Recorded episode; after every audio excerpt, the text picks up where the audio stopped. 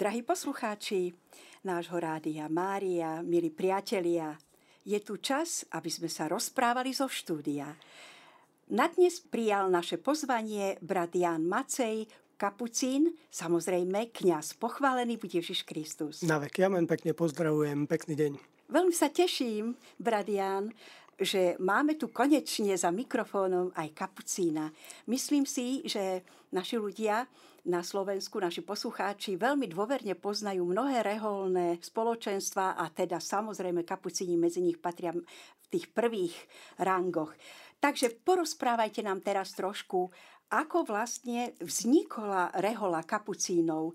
Tie dejiny, ako som si ich trošku pozrela ja, sú skutočne veľmi pohnuté. Bolo tam veľmi veľa reformných túžob, bolo tam veľa problémov, ale ja dám radšej slovo vám, Bradian. Porozprávajte nám od začiatku, ako sa to vyklúbalo a postupne vlastne kapucíni prišli nechcem povedať rovno na tento svet, ale ako sa objavili v našej svetej cirkvi. Teším sa ja, že mám tu možnosť rozprávať o nás, o našej duchovnosti, o, o tom, ako Pán Boh konal v dejinách a aj cez nás a Duch Svetý chcel aj túto formu života, tak e, naozaj, ak chceme ísť ku tomu zrodu kapucínov, Mali by sme ísť až ku svetému Františkovi, keď hovoríme o kapucínoch a o našej tzv. reforme v rámci františkanskej rodiny, tak naši bratia sa vždy odvolávali na Františka a hovorili, že chceli žiť to, čo žil František, takže určite je pre nás základom ten jeho život v 13. storočí. Ale tu, ak by sme sa sústredili už na samotný vznik tej našej vetvy, tak potom sa je dobre presunúť do 16. storočia, keď eh, tá františkánska rodina už žila v takom, eh, v takom čase mm, vonkajšieho rozdelenia eh, na dve vetvy. To je známe, aj u nás sú konventuáli a okrem nás kapucínov sú známi aj františkáni. Na Slovensku tak ich zvykneme nazývať, ale tie formy, alebo teda to, čo dnes nazývame františkánmi, tak to boli mnohé reformné hnutia, františkánskej, vo františkánskej rodine, ktoré boli súčasné a zároveň boli takou alternatívou ku tomu prúdu, ktorý sa nazýval konventualizmus. Vlastne to bolo dosť nevyhnuté, si osobne myslím, a to z jednoduchého dôvodu. Veľmi začali sa rozrastať mestá a vlastne začal vznikať už aj ten priemysel, čiže to poslanie reholníkov, ktorí bývali v mestách a ktorí bývali ako pôvodne svätý František úplne mimo dosahu ľudských obydlí, tak to si aj vyžadovalo trošku inú formu života, myslenia. Myslím ano. si, že to bolo také prírodzené, že sa to udialo. Tak trošku sa dostávame naozaj k tomu, že konventuáli príjmali nejaké pápežské vysvetlenia, niektorí to nazývali uvoľnenia, ktoré mali zabezpečiť práve ten e, život, to pôsobenie v mestách, kázanie a to bolo naozaj spojené aj s väčšími konventmi, s iným spôsobom života, ktorý už naozaj nebol taký jednoduchý a tie reformné hnutia, ich túžbou bolo práve toto, zjednodušiť ten život. Takže máme tu tie dva prúdy, konventualizmus a taký široký prúd observancie, tá druhá skupina sa nazýva observanti, ale je to naozaj taká široká skupina rôznych reformných prúdov. A toto zosilnieva v tom 16. storočí. My, kapucíni, sme jeden z takýchto vznikajúcich prúdov. Pápeži v tom čase sa snažili o zjednotenie tak všetkých týchto observantských prúdov, ako aj e, zjednotenie s konventuálmi. Bola to ako keby taká myšlienka jednoty tej františkanskej rodiny. No a keď vydali pápež e, Leo X vydal bulu Itevos v roku 1517, ktorá mala byť bulou zjednotenia, to bol jeho pokus, ale v skutočnosti tam pomenoval či na jednej strane konventuálov ako jednu rodinu a ob, široký prúd observantov ako druhú, tak e, sa to tak hovorí, že sa bola zjednotenia skutočnosti stala bolo potvrdeného rozdelenia na konventuálov a potom tie reformné prúdy. No a v rámci týchto reformných prúdov, observantov, pápež potvrdil najprv život jedného brata, ktorý chcel byť potulným kázateľom.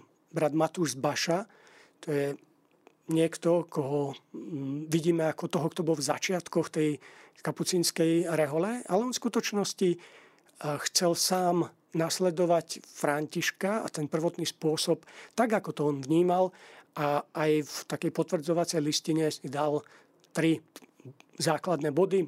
Božie slovo môcť všade hlásať, zachovávať regulu doslovne a nosiť habit so špicatou kapucňou.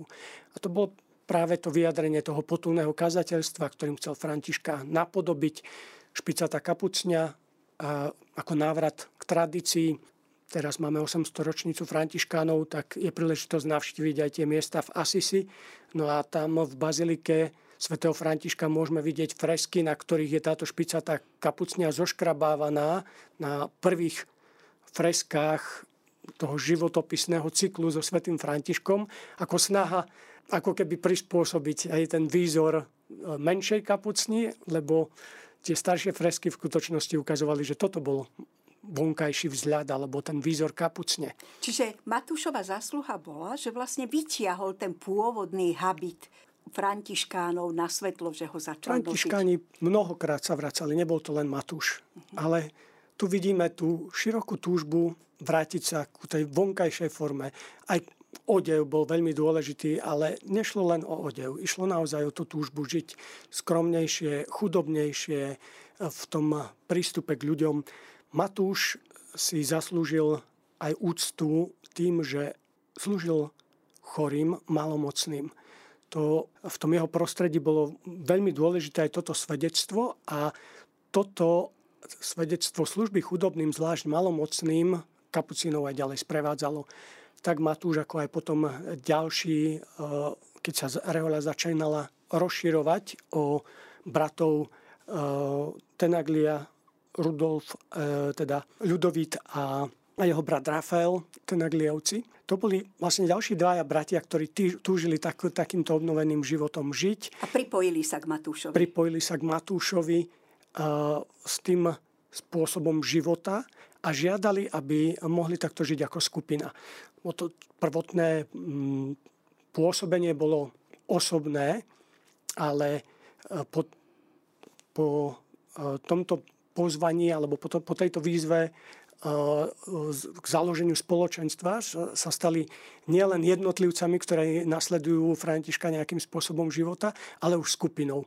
No a pre túto skupinu žiadali potvrdenie. Takže z toho prvotného listu pre Matúša e, nakoniec prišlo k bule Religioni Zelus v roku 1528, ktorú zvlášť e, ľudovít ako taký nový vodca týchto prvých kapucínov aj za pomoci šikovných žien, ktoré boli ochotné podporiť kapucínov práve kvôli ich svetému životu.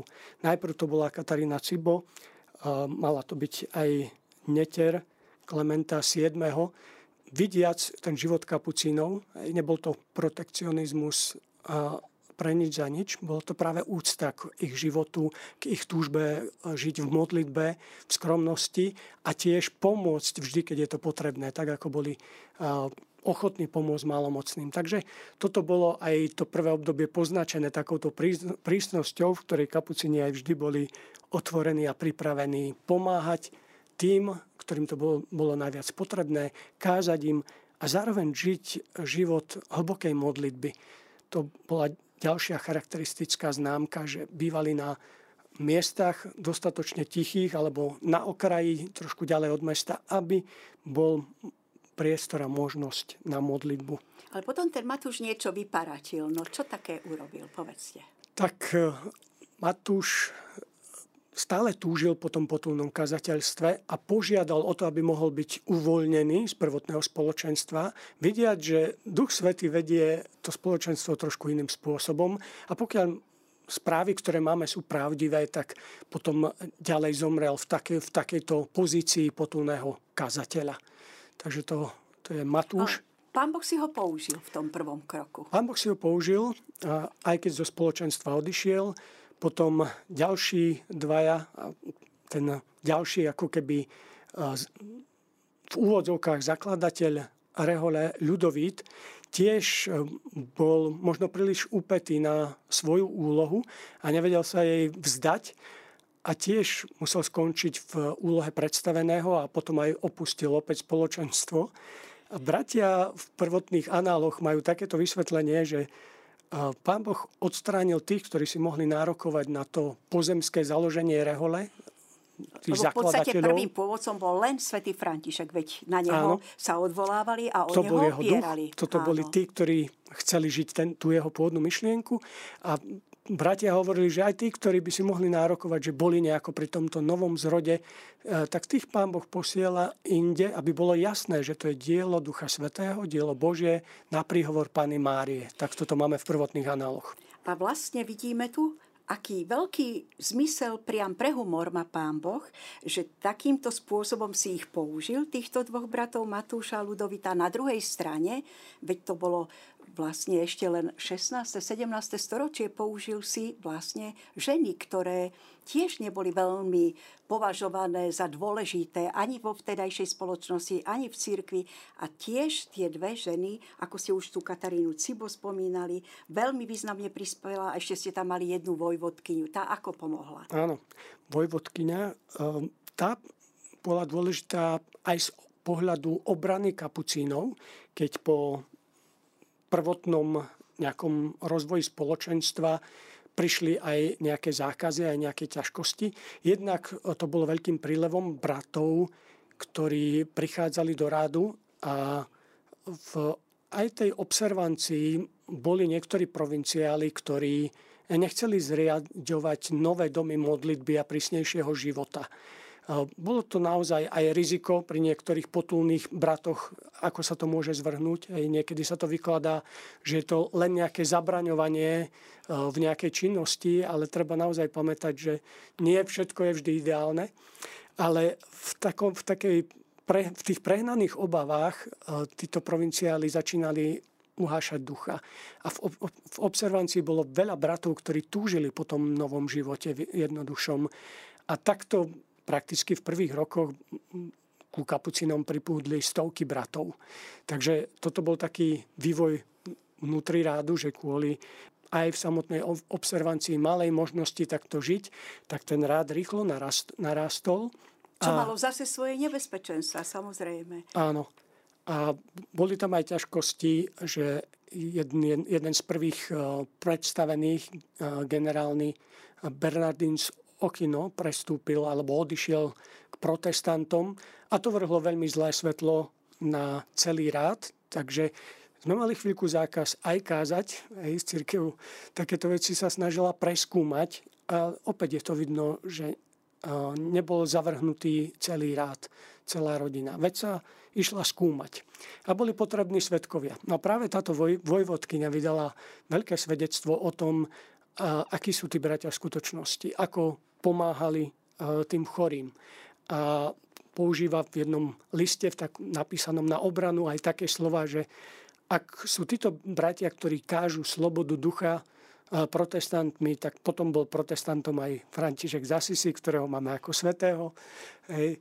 A bol ním aj, alebo teda Pavol, že hovorí práve o tejto slobode ducha, ktorá opäť môžeme pripomenúť Pavla, že nedáva príležitosť telu, ale vzbudzuje nový život. A to bola, táto obrana bola veľmi dôležitá, alebo bola súčasťou toho, že rád mohol takto ďalej pôsobiť, aj keď e, pod e, nejakou, nazvime to kontrolou, pod e, spôsobom života, ktorému, kvôli ktorému sa nemohli bratia šíriť ďalej mimo Talianska. Bolo to predovšetkým rozdelené na také dva regióny, predalpský a zaalpský. Hej, takže bratia sa nemohli šíriť za Alpy a takisto, čo sa týka kázania, sa zaviedla osobitná skúška, kvôli ktorej, a len s ktorou mohol brat kázať. V podstate to nakoniec naozaj pomohlo rozvoju toho života. Aj takej pravovernosti. Áno. A Áno. čo konštitúcie? Vlastne, aby ste mohli začať fungovať ako normálna rehola v zmysle kanonického práva, tak tam museli byť nejaké pravidlá, nejaké konštitúcie. Prvé jednoduché pravidlá boli ešte spísané, keď tam bol Matúš Baša, Ľudovít a Rafael Tenaglia z Fosombrone. A nazývajú sa tiež albačinské konštitúcie, aj keď sú to len jednoduché pravidlá napísané krátko po, po tom roku zaleženia v roku 1529, ale potom po kapitule 1535, keď generálnym predstaveným sa stal Bernardin z Asti, veľká postava nášho rádu, ktorý bol um, promotorom takých vyvážených konštitúcií, kde sa našla aj taká rovnováha medzi životom modlitby. Tie albačínske konštitúcie už um, smerovali rád ako keby až k nejakému pustovnickému spôsobu života, tak sa našiel našla rovnováha s dostatočným časom modlitby, ale zároveň aj s pripravenosťou poslúžiť. Takže tam máme konštitúcie svätej Eufémie z roku 1536. Po generálnej kapitule v Ríme boli spísané tieto konštitúcie, ktoré sú základom nášho života aj teraz, aj keď už máme nové platné, právne záväzné, duchovnou inšpiráciou pre nás stále ostávajú aj tieto konštitúcie. Takže tento generálny výtkár Bernardins Asti mal veľkú úlohu. Aj potom znova bol zvolený po e, odchode toho Bernardina Zokina, ktorého som spomínal, tak znova sa stal generálnym predstaveným, aby v, tých, e, v, tej, v tej ťažkej dobe napomohol e, upokojeniu a naozaj takému zdravému smerovaniu rádu. No a takto po upevnení sa rád mohol potom rozvíjať ďalej. Myslím si, že vo všetkých reholiách majú miesto aj blahoslavení a svetí. Vlastne aj vy rozlišujete, máte určitých spoločných svetý František, to je samozrejme, ale teraz by tak zišlo na um, že prednedávnom ste vy kapucíni tu v Bratislave reštaurovali oltár svätého Fidela. A bola som veľmi zvedavá, že kto to ten svätý Fidel bol, však také zvláštne meno. A prečítala som si o ňom, že to bol váš prvý svetý, prvý mučeník. Áno, bol to prvý mučeník nášho rádu a zároveň je to aj prvý mučeník e, aj propaganda FIDE, to bol vlastne úrad pre šírenie viery. Možno to, čo dnes pokračuje v, v, takom, v, tej, v tom misijnom diele cirkvy.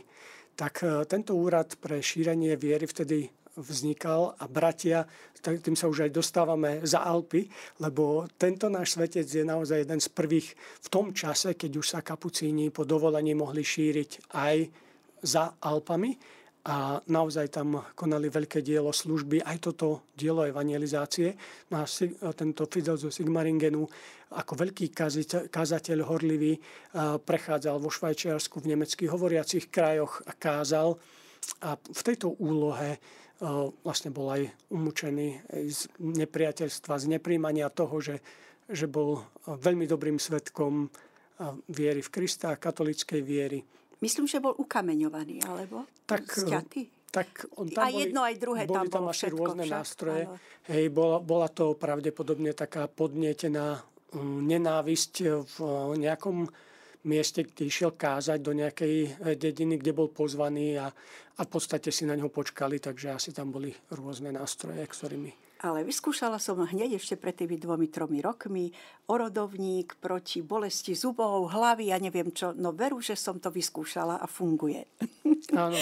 Áno, takže... Veríme, že tí naši svedci nás prevádzajú aj vo všetkom, čo žijeme takto Áno. prirodzene ale aj po, nás tak pozývajú žiť e, naplno s Kristom. A tá ich odvaha, zápala, nadšenie v tých začiatkoch boli skutočne úžasné. Myslím si, že sú inšpiráciou pre vás stále znova a znova, ako obnovovať svoju lásku k povolaniu. Títo bratia nás pozývajú. A aj taký duchovný odkaz, ktorý po druhom Vatikánskom koncile pri štúdiu našich dejín aj v našej reálnej rodine bol to, čo nás pozval aj všetkých v cirkvi, koncil, vrátiť sa ku svojim koreňom, spoznať, odkiaľ vychádzame. Tak my kapucíni sme teda začali skúmať, že k čomu by sme sa mali vrátiť, tak uh, ideme teda k našim počiatkom. Našli sme týchto našich bratov, tú prvotnú horlivosť bratov a tá nás odkazovala ďalej, že veď bratia kapucíni sa vracali ku svojim počiatkom, tak sme išli objavovať Františka a keď sme objavovali Františka, tak ten nás odkázal na Krista. Čo chcel žiť František je Kristus a jeho život tu na zemi. A takto nám to pomohlo objaviť aj nám, bratom, túto identitu kapucínov, ktorá je vo Františkovi a ktorá je nakoniec v neustálom návrate ku Kristovi. Naši drahí priatelia, máte naladené rádio Mária a na ňom rozhovory zo štúdia. A u nás v štúdiu sa nachádza brat Jan Macej Kapucín. Samozrejme, ako som to už aj v úvode spomenula, brat Ján je kňazom, je kňaz Kapucín. Už nám porozprával o vyslovene pohnutých dejinách Kapucínov, ako vlastne vznikla ich rehoľa, ako si pán používal niektorých bratov, ktorí prišli od františkánov, respektíve e, teda z tých jednotlivých vetiev, ktoré už vtedy boli vyprofilované.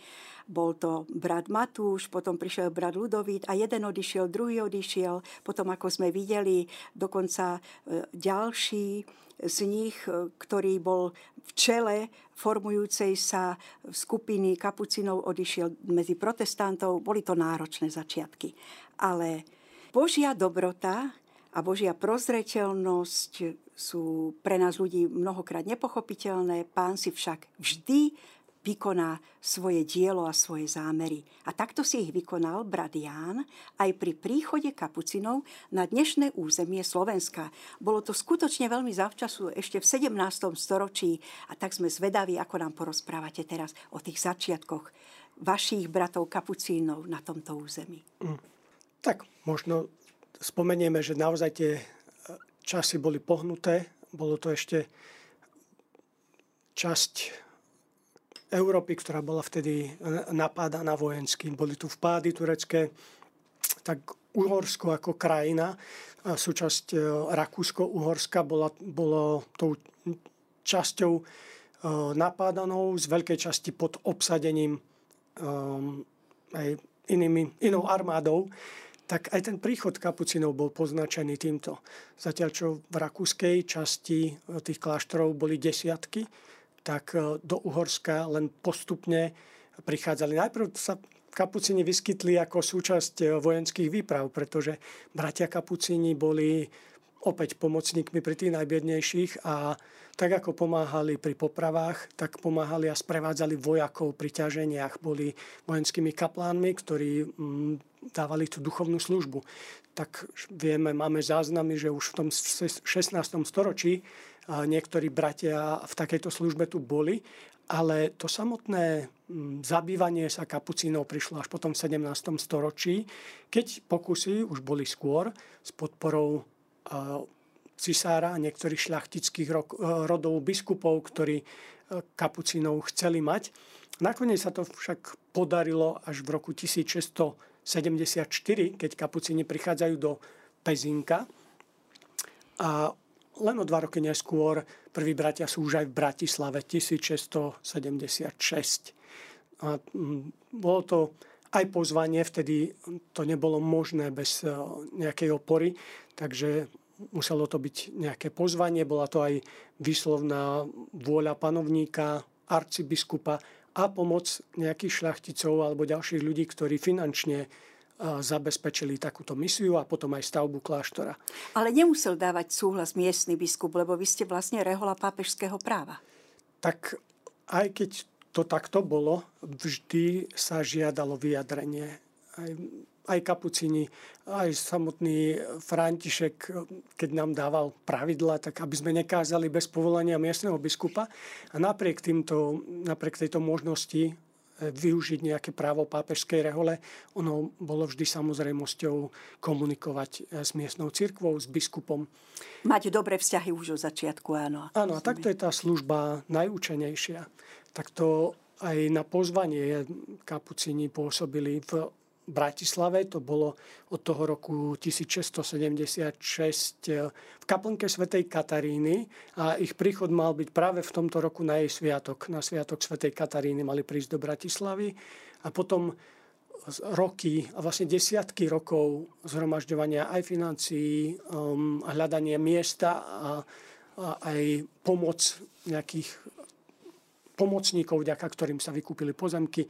Možno, že tá, tak vypoveda o tej situácii to, že, že aj keď prišli na konci 17. storočia vo vlastnom kostole, či Pezinku alebo v Bratislave, nakoniec bratia kapucini slúžili Sv. Omše až v tom až začiatkom 18. storočia. A ešte by som rada tam takú tú perličku vyzdvihla, že tá kaplnka svätej Kataríny dodnes jestvuje pod Michalskou bránou. Netušila som, že kedysi patrila vám bratom kapucinom. Veľmi často, keď som bola kedysi teda študentka, som sa tam rada zastavila, pomodlila chvíľočku, dokonca tam sveté omše aj niekedy mhm. bývali. A je to taká malinká, učupená, ukrytá kaplnočka, áno, v rade domov, že kto sa lepšie nepozerá, ani si ju nevšimne. Tak, teraz tie, tie zelené drevené dvere sú stále tam. Interiér je naozaj e, zladený s tým, čo máme v našom kostole, takže vidíme, že, že to bolo v rovnakom čase alebo teda rovnakom štýle pripravená aj táto kaplnka. Ešte v 19. storočí ju kapucini spravovali, potom už prešla do správy inde. Ja ako študent si pamätám, že sme ju chodievali otvárať a umožniť modlitbu v 90. rokoch, že som ju navštevoval, takisto sme tam mali modlitby téze. Je to spomienka na túto históriu našich bratov, na príchod tých, ktorí tu boli pred nami. Takže táto kaplnka v Bratislave, potom výstavba kostola, v ktorom e, konsekrácia bola 6. júna 1717, tento náš bratislavský kostol. A myslím, že aj v kostole v Pezinku sa slúžila Sveta Omša až nejako 1712. Takže vidno, že to boli celé 10 ročia e, výstavby, námahy, hľadania financií. A myslím, že môžeme aj a že je potrebné aj spomenúť, že to bolo naozaj aj to obdobie ťažkostí, keď Rakúsko-Horsko bolo naozaj napádané zvonka vojensky a to si tiež vyžaduje ohromné finančné prostriedky a preto to potom stiažuje aj nejaký rozvoj. Tak o to viac to asi treba ceniť. A o to viac je asi pochopiteľné, prečo sa kapucini ocitli vlastne v tej severnej časti Uhorska na Slovensku. Tieto prvé dva kláštory boli na Slovensku, až potom prišli ďalšie kláštory v Maďarsku, v Budine, v Móri, Mošon, Maďarovári. A táto pomoc, alebo tento príchod kapucínov bola spojená s takými menami, ako sú Pálfiovci a grof Grasalkovič. Kapucíni, prvnež mali ten, ten svoj kostol, tak e, pôsobili tam, kde to bolo potrebné. A zo záznamov vieme, že v tých kaplnkách týchto šľachticov, či Pálfiovcov, alebo aj u grofa Grasalkoviča v Bratislave, kde teraz máme prezidentský palác, pravdepodobne tam slúževali Sv. Omše kapucíni, boli duchovnými správcami na týchto miestach. A opäť to boli títo ľudia, ktorí v nich videli tú hodnotu alebo ten prínos, ktorý môžu spoločnosti priniesť a preto ich pozývali. A v tomto všetkom myslím, že treba spomenúť aj Leopolda I., rakúsko-uhorského cisára, ktorý v čase e, tých ťažkých vojen bol aj pri odpore Turkom pred Viedňou v roku 1683. Si to môžeme vlastne tak dobre vybaviť, že tá hrozba e, v tom čase e, toho vojenského nebezpečenstva bola taká, že bola ohrozená Viedeň a jej dobitie a sa tak teším poľským bratom a Poliakom, že majú takú hrdosť na to, že bránili a ich armáda bola dôležitou súčasťou tej obrany Viedne. A myslím, že my niekedy tak zabudneme, že sú tu aj ďalší. My kapucíni vieme, že Marek Zaviana ako osobný priateľ a duchovný poradca Leopolda mal veľký podiel práve na tom, že sa tá obrana udiala určite sa vtedy pohyboval po týchto územiach, takže s veľkou pravdepodobnosťou, aj keď o tom nemáme záznam, sa vyskytol aj, aj na tomto našom území. A zohral takúto dôležitú historickú úlohu. Veľmi dôležitú. A toto je taká naša hrdosť. V tom Tam to možno... vyselo vlastne na vlásku, či tá pomoc príde alebo nie, že či vlastne bude dostatok vojska. Ani tak nebol dostatok. To ale... vojsko bolo naozaj áno, menšie áno. a bo, ten útok bol prekvapivý a opäť sa to pripisuje príhovoru Panny Márie a, tá úcta Leopolda, teda e, Marka Zaviana. A úcta Leopolda k Markovi a, k, tej, k tej pomoci bola e, naozaj významná a v vatikánskych, e, v Vatikáne je v múzeách jedna miestnosť, kde je obrovský obraz, výjav z te, celej tejto udalosti. A okrem tých kráľov, nejakých významných šľachticov, je tam aj postava Marka Zaviana. Bol naozaj veľmi dôležitým duchovným stimulom a aj tým, kto napomáhal spojeniu tých šľachticov, ktorí naozaj boli dosť rozdelení. A my na Slovensku niekedy tiež zabudáme na takú zdravú našu hrdosť. Možno niekedy si vymýšľame umelé dejiny a umelú hrdosť a zabudáme poznávať naše dejiny. V celom tomto príbehu dôležitú úlohu zohral aj Juraj Slepčeni, Slepčiansky, arcibiskup z Úhorska, ktorý si uvedomoval celú, celú tú ťažkosť situácie. A máme ho spomenutého aj v spojení s Leopoldom a so zakladaním kapucínov tuto na našom území, ale zohral dôležitú úlohu aj práve pri spájaní týchto šľachticov. On si to veľmi dobre uvedomoval a sú to možno zabudnuté veľké postavy dejín slovenských, ale aj našich kapucínskych. Juraj Selepčani podľa všetkého bol pri tom pozvaní kapucínov a nielen to, ja ako študent som mal možnosť byť v Mestskom archíve v Bratislave. Pokiaľ si to dobre pamätám, tak e, bol si tiež vedomý tej duchovnej potreby a podporoval kapucínov a na Bratislavský kláštor údajne podľa jednej listiny, ktorú som mal možnosť vidieť, daroval 10 tisíc zlatých, e, aby e, tá prítomnosť tu mohla byť. Takže to sú tie ďalšie postavy, ktoré kapucinom pomáhali, tak možno ako tie ženy v počiatkoch, tak teraz sme zase pri príchode na Slovensko mali tieto postavy týchto ľudí. A som veľmi rada, brat Jan, že to vyťahujete z tej histórie na svetlo Božie, že sa o tom vôbec takto dozvieme. Myslím si, že mnohé tieto veci nie sú študované. Je to asi aj záťaž tej našej interpretácie histórie cez komunistickú optiku, ktorú sme už tak prebrali, že e, sme potom málo schopní kriticky skúmať, hľadať, e, dozvedať sa viac, ísť hlbšie. A určite veľmi veľa Slovákov aj bojovalo v tom, teda v tej vojne proti, v tom boji proti Turkom. Takže by sme mali byť na čo hrdí, len ako vravíte, trošku tie korene potláčame, žiaľ. No a čo poviete na tie ťažké dejiny, na to obdobie po druhej svetovej vojne? Ako sa vtedy darilo vám, kapucinom? Tak e, možno ešte, kým prejdeme k tej druhej svetovej vojne, tak chcem trošku preklopiť to obdobie, e, keď sa pomery zlepšili v tom 18. storočí. A ešte by som chcel spomenúť jednu ženu, a to Máriu Tereziu, pretože ona pozdvihla Bratislavu, je známa tým, že pozdvihla Bratislavu a naozaj napomáhala celkovo, jej celkový rast. A je to spojené aj s námi bratmi kapucínmi. Naozaj napomáhala rozvoju Rehole, aj podporila kláštory. S týmto možno do histórie vstúpim okrem historických e, faktov aj takými nejakými legendami. Mária Terezia kapucini boli v jej priazni, bola ich fanúšikom.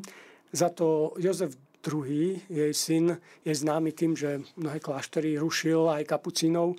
No v tej našej ústnej kapucinskej tradícii sa podávajú historky, že prečo bol nie naklonený. To historické, to historické je možno to, že sa snažil zachovať kláštory len pre mm, službu verejnú, to znamená naozaj náš kláštor v Holiči, aj z týchto troch historických Bratislava, Pezinok, Holič, Holič nám už nepatrí, tak ho dal do farskej služby, to bolo rozhodnutie Jozefa II. Snažil sa zrušiť aj Pezinský kláštor, tiež sú o tom nejaké záznamy. No a v tej ústnej tradícii sa hovorí, že Mária Terezia mala stretnutia s kňazmi, s pátrami, s bratmi kňazmi, kapucínmi a údajne mal, mali pritom aj hrať nejaké kolky alebo niečo a že Jozef musel tie postavičky stavať, takže potom ešte je ďalšia historka, že za ním prišiel guardian toho, pravdepodobne toho pezenského kláštora s tým, že cez deravý klobúk možno ukazoval prsty a hovorí, že, že mám pokazenú strechu, vaše veličenstvo, že nemohli by ste zaplatiť opravu. No on, že tak teda dobre, na moje náklady si kúp nové. No a Guardian, že kúpil novú strechu na kláštore, ktorý, ktorá sa rozpadala. Takže s takýmito historkami sa vykladá ako keby toto obdobie. Je to naozaj obdobie, kde spiritualita je trošky, trošičku potlačená tou predstavou toho štátneho dozoru. Ej. Jozef II zriadi spoločný seminár pre všetkých kňazov, na Bratislavskom hrade mal byť tento seminár. Vlastne Tam... on predišiel komunistov, tak si to povedzme. Tak našťastie to nebolo až, až také zlé, ale naozaj niektoré, niektoré rozhodnutia neboli hej, najzdravšie. Ale bratia aj v tomto ďalej slúžili, od toho 18. storočia slúžili a kázali aj v Slovenčine.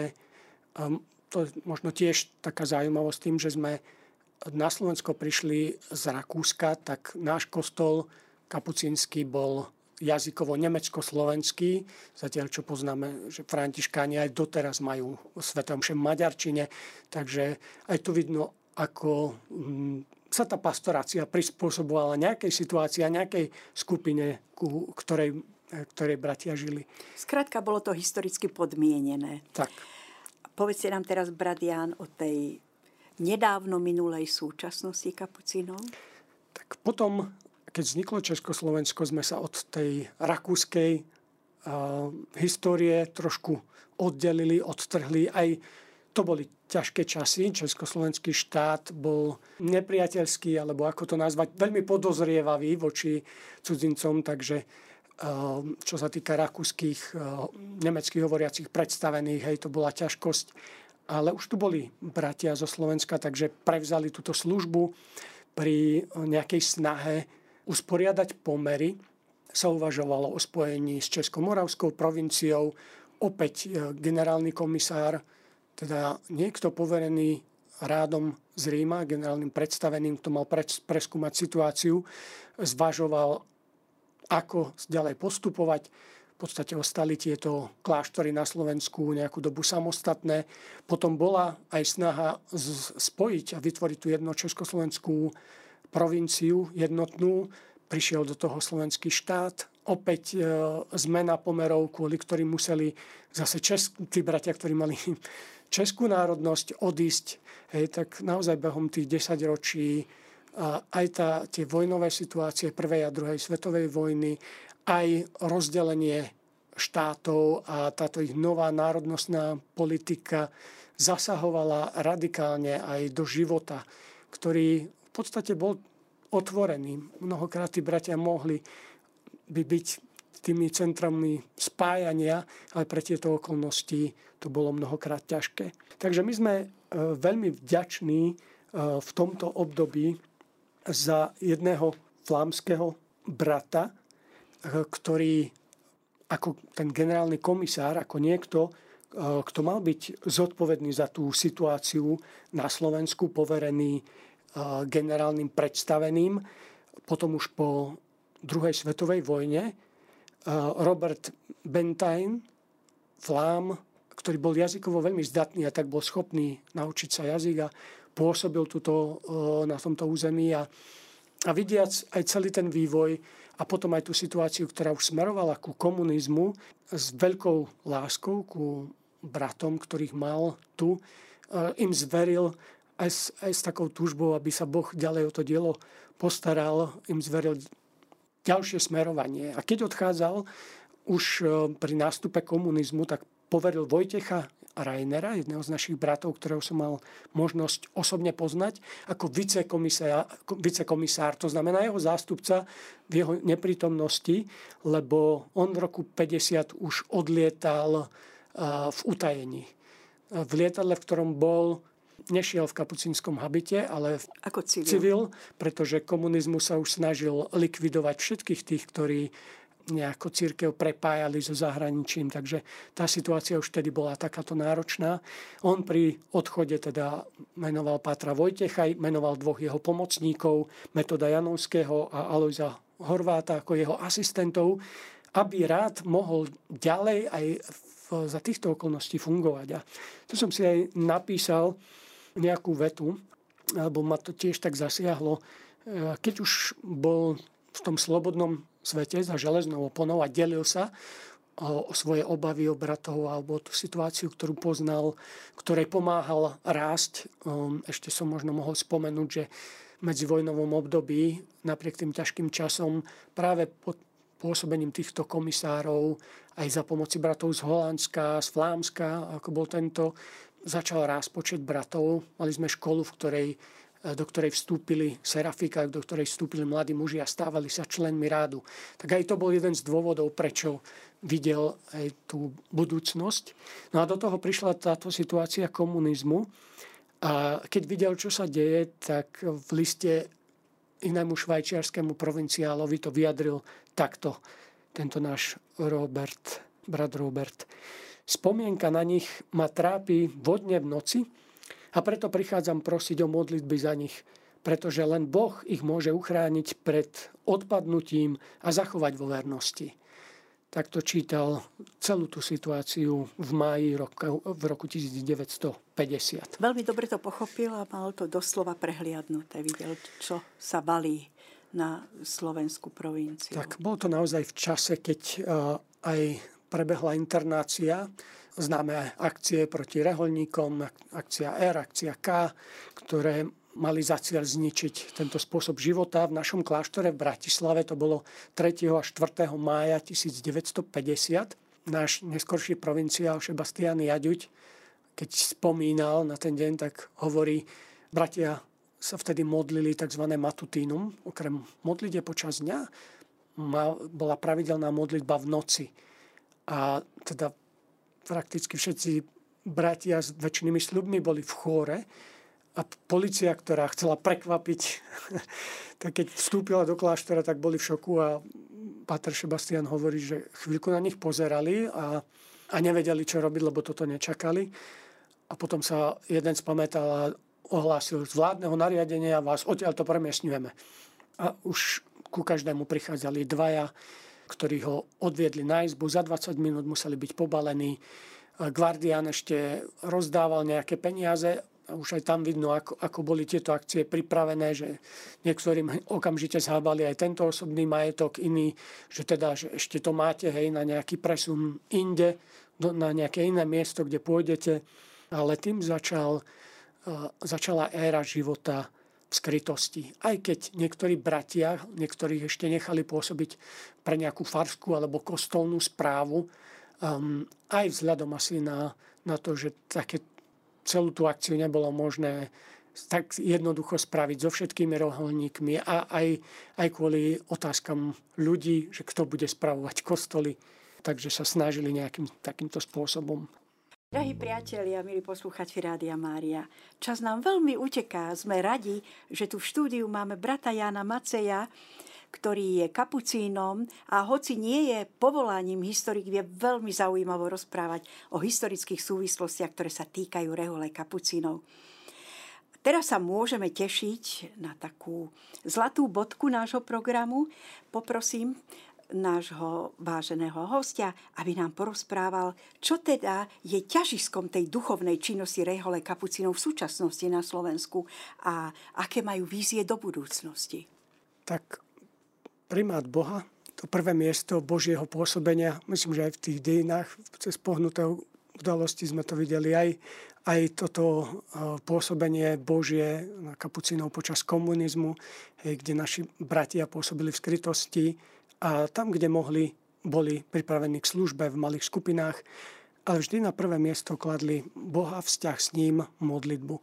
Tak ako František sa utiahol, aby bol s pánom, tak ako prví kapucini túžili po tých miestach modlitby, ale tak aj v tých ťažkých obdobiach bratia sa modlili a modlia za seba, za druhých. A toto je taká, taká súčasť e, nášho života. Taká zlatá niť niť a pilier aj prežívania spirituality aj dnes. A, a aj dnes chceme byť tými, ktorí sa modlia, predovšetkým my sami hľadáme pána a vraciame sa k nemu, keď sa od neho vzdialime. Tento primát modlitby a prežívania času s ním a toto chceme tak aj ponúknuť druhým, pozvať a, iných k modlitbe. Čiže to znamená, že liturgiu hodín sa modlíte spoločne, ten tzv. aj breviár ľudovo nazývaný spoločenstve. Život v spoločenstve nám dáva aj túto príležitosť, aj je to v tej našej spiritualite, že sa snažíme viaceré hodinky modliť spoločne v tom chóre v Bratislave, v ktorom zazneli tie slova, ktoré som dnes už spomínal, tak znova tam môžu zaznievať modlitby za ľudí, za církev, za tento svet a naozaj každý deň sa tam modlievame, máme tam aj chvíľku osobnej modlitby a potom tam máme službu ľuďom, ktorí k nám prichádzajú. Jednak spovednú službu, táto, to je taký nový rozmer posledných storočí v tej, v tej kapucínskej službe tým, že sme pomáhali ľuďom v tých ťažkých situáciách, či vonkajších, trestanci, morové epidémie, vojaci, tak dnes tou najväčšou biedou je asi bieda duchovná a duchovná služba, povedná služba, myslím, že je takou krásnou kapucínskou prítomnosťou a službou nielen v tomto našom kostole v Bratislave, ale aj v Žiline, aj v tých menších kláštoroch, kde sme Hriňová, Poniky, o, rozmýšľam, Kremnické bane, čo som ešte zabudol, Pez, Pezinok.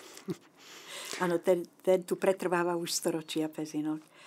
A mávate aj také poslanie ako niektoré rehole, že misie, že chodíte kázať na misie?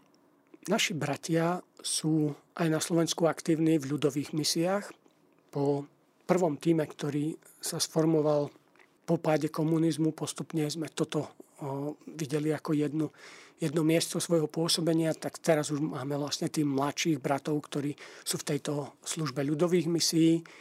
Misie boli aj celkovo v rád, našom ráde veľmi silnou súčasťou toho nášho života. Sme mali tisícky bratov na misiách a vlastne aj teraz máme mnoho aj krajiny, ktoré rastú aj, aj počtom povolaní. Sú práve v týchto krajinách, ktoré sme kedysi nazývali misijné. A aj naši bratia zo Slovenska pôsobia v jednej krajine, ktorá síce je kresťanská, ale protestantská na Islande. Takže tam v takej menšine, eh, v takom takej ekumenickej misii pôsobia. Myslím si, že je tam aj náš e, slovenský biskup. Áno, máme tam aj biskupati, ktorý je tiež kapucín, David Tencer a potom dvaja Petrovia, ktorých máme na východe Islandu, Islandu v Reidafjordure. Takže modlitba, modlitba, modlitba. A aká je vaša vízia do budúcnosti, Bradian? Modlitba nás vedie k tomu poslúžiť tam, kde je to potrebné. Takže um, čas modlitby nás vedie k prehlbeniu vzťahu s pánom a k pripravenosti odpovedať na to, čo pán ukazuje. Myslím, že budeme ďalej pokračovať v tých službách, ktoré nám už pán teraz toto naznačil a do ktorých nás povolal. Spovedná služba aj tie ľudové misie. A tie sú prepojené alebo spojené aj s tým rozvojom farnosti, ale aj so rozvojom jednotlivcov s duchovným rastom. A to by som možno doplnil, že to je asi taká ďalšia služba, v ktorej, ktorej sa tak vidíme, alebo bratia k tomu nachádzajú, že sa snažíme napomáhať modlitbe osobnej ľudí v dnešnej dobe. A v tom našom svete veľmi často ľudia aj sami zistujú, že potrebujú duchovné prehlbenie a potrebujú nejaké sprevádzanie, nejaké učenie modlitby sa, nejaké učenie, ako sa modliť kontemplatívnej modlitby rozímania. Tak aj v tomto smere bratia pôsobia, pomáhajú a mnohokrát nás potom ľudia poprosia aj o duchovné sprevádzanie. A tato, tato, toto sprevádzanie jednotlivcov je, myslím, veľmi dôležité. A čo na to poviete, brat Jan, keď sa vás teraz opýtam, aký bol váš príbeh lásky s Ježišom? Aké, aká bola vaša cesta k povolaniu ku kapucínom? Moje povolanie, začiatky povolania sú zakorenené ešte v tej situácii komunizmu. Mal som možnosť vidieť diecezných kňazov, ktorých život ma inšpiroval a tá služba Bohu. A mal som možnosť vidieť aj podzemnú cirkev. Chodila som na stretnutia ku Salesianom do spoločenstva. A tak som vedel, že existujú aj reholní kňazi. Ako dospievajúci chalan som si veľmi cenil ich dôveru. Vedel som, že to, že mi prezradili, že sú kňazmi a vedel som, kde bývajú, že to pre nich znamená nejaké nebezpečenstvo, ohrozenie, ale ja som v tom videl veľkú dôveru ľudí, ktorí napomáhali môjmu rozvoju. A tak som hľadal, že a ja chcem byť v Božej službe. Boli tu Salesiáni rovno pred mojimi očami a predsa pán má svoje cesty. Ja v tej odpovedi som túžil a vedieť, že kde ma pán volá, tak e, chcem spoznať tú cestu a viem, že by to mala byť cesta jednoduchosti. Takisto napriek tomu, že veľmi rád ľuďom poslúžim, vedel som, že chcem mať dostatok času na modlitby. A tak e, to, to moje smerovanie išlo k takýmto reholiam. Bola tam aj františkáni, ale mal som možnosť opäť vďaka samizdatu, ktorý vydali Salesiáni, časopis Svetlo, neviem, či ešte pokračuje, ale nejakú dobu aj po komunizme ešte tento časopis bol, ale za komunizmu v ňom boli predstavené rehole a tam som začal nad tým tak hlbšie rozmýšľať a zvlášť nad Svetým Františkom. A tak som sa rozhodol, že to je cesta, ktorou by som chcel ísť. A ešte aj tu sú a naozaj tie božie historky také zaujímavé. Salesiani mi nevedeli dať kontakt na kapucínov, až potom niekto mi povedal, že v triede, v ktorej sedím na gymnáziu, v lavici, v ktorej sedím, vedľa mňa je nejaký brat Ladislav a toho by som sa mohol skúsiť opýtať. A tak som sa dostal k niekomu, kto v tej podzemnej cirkvi už mal kontakt na kapucínov, lebo tam chcel vstúpiť a zistil som, že je to môj spolužiak z lavice, ktorého keď som... To popro... sú také milé paradoxy mm, života. Ktorého keď som poprosil, tak ma nakontaktoval na kapucínov, ale pán Boh to tak nejako čistil, že na prvé stretnutie, ktoré som mal ešte potajme dohodnuté v 89.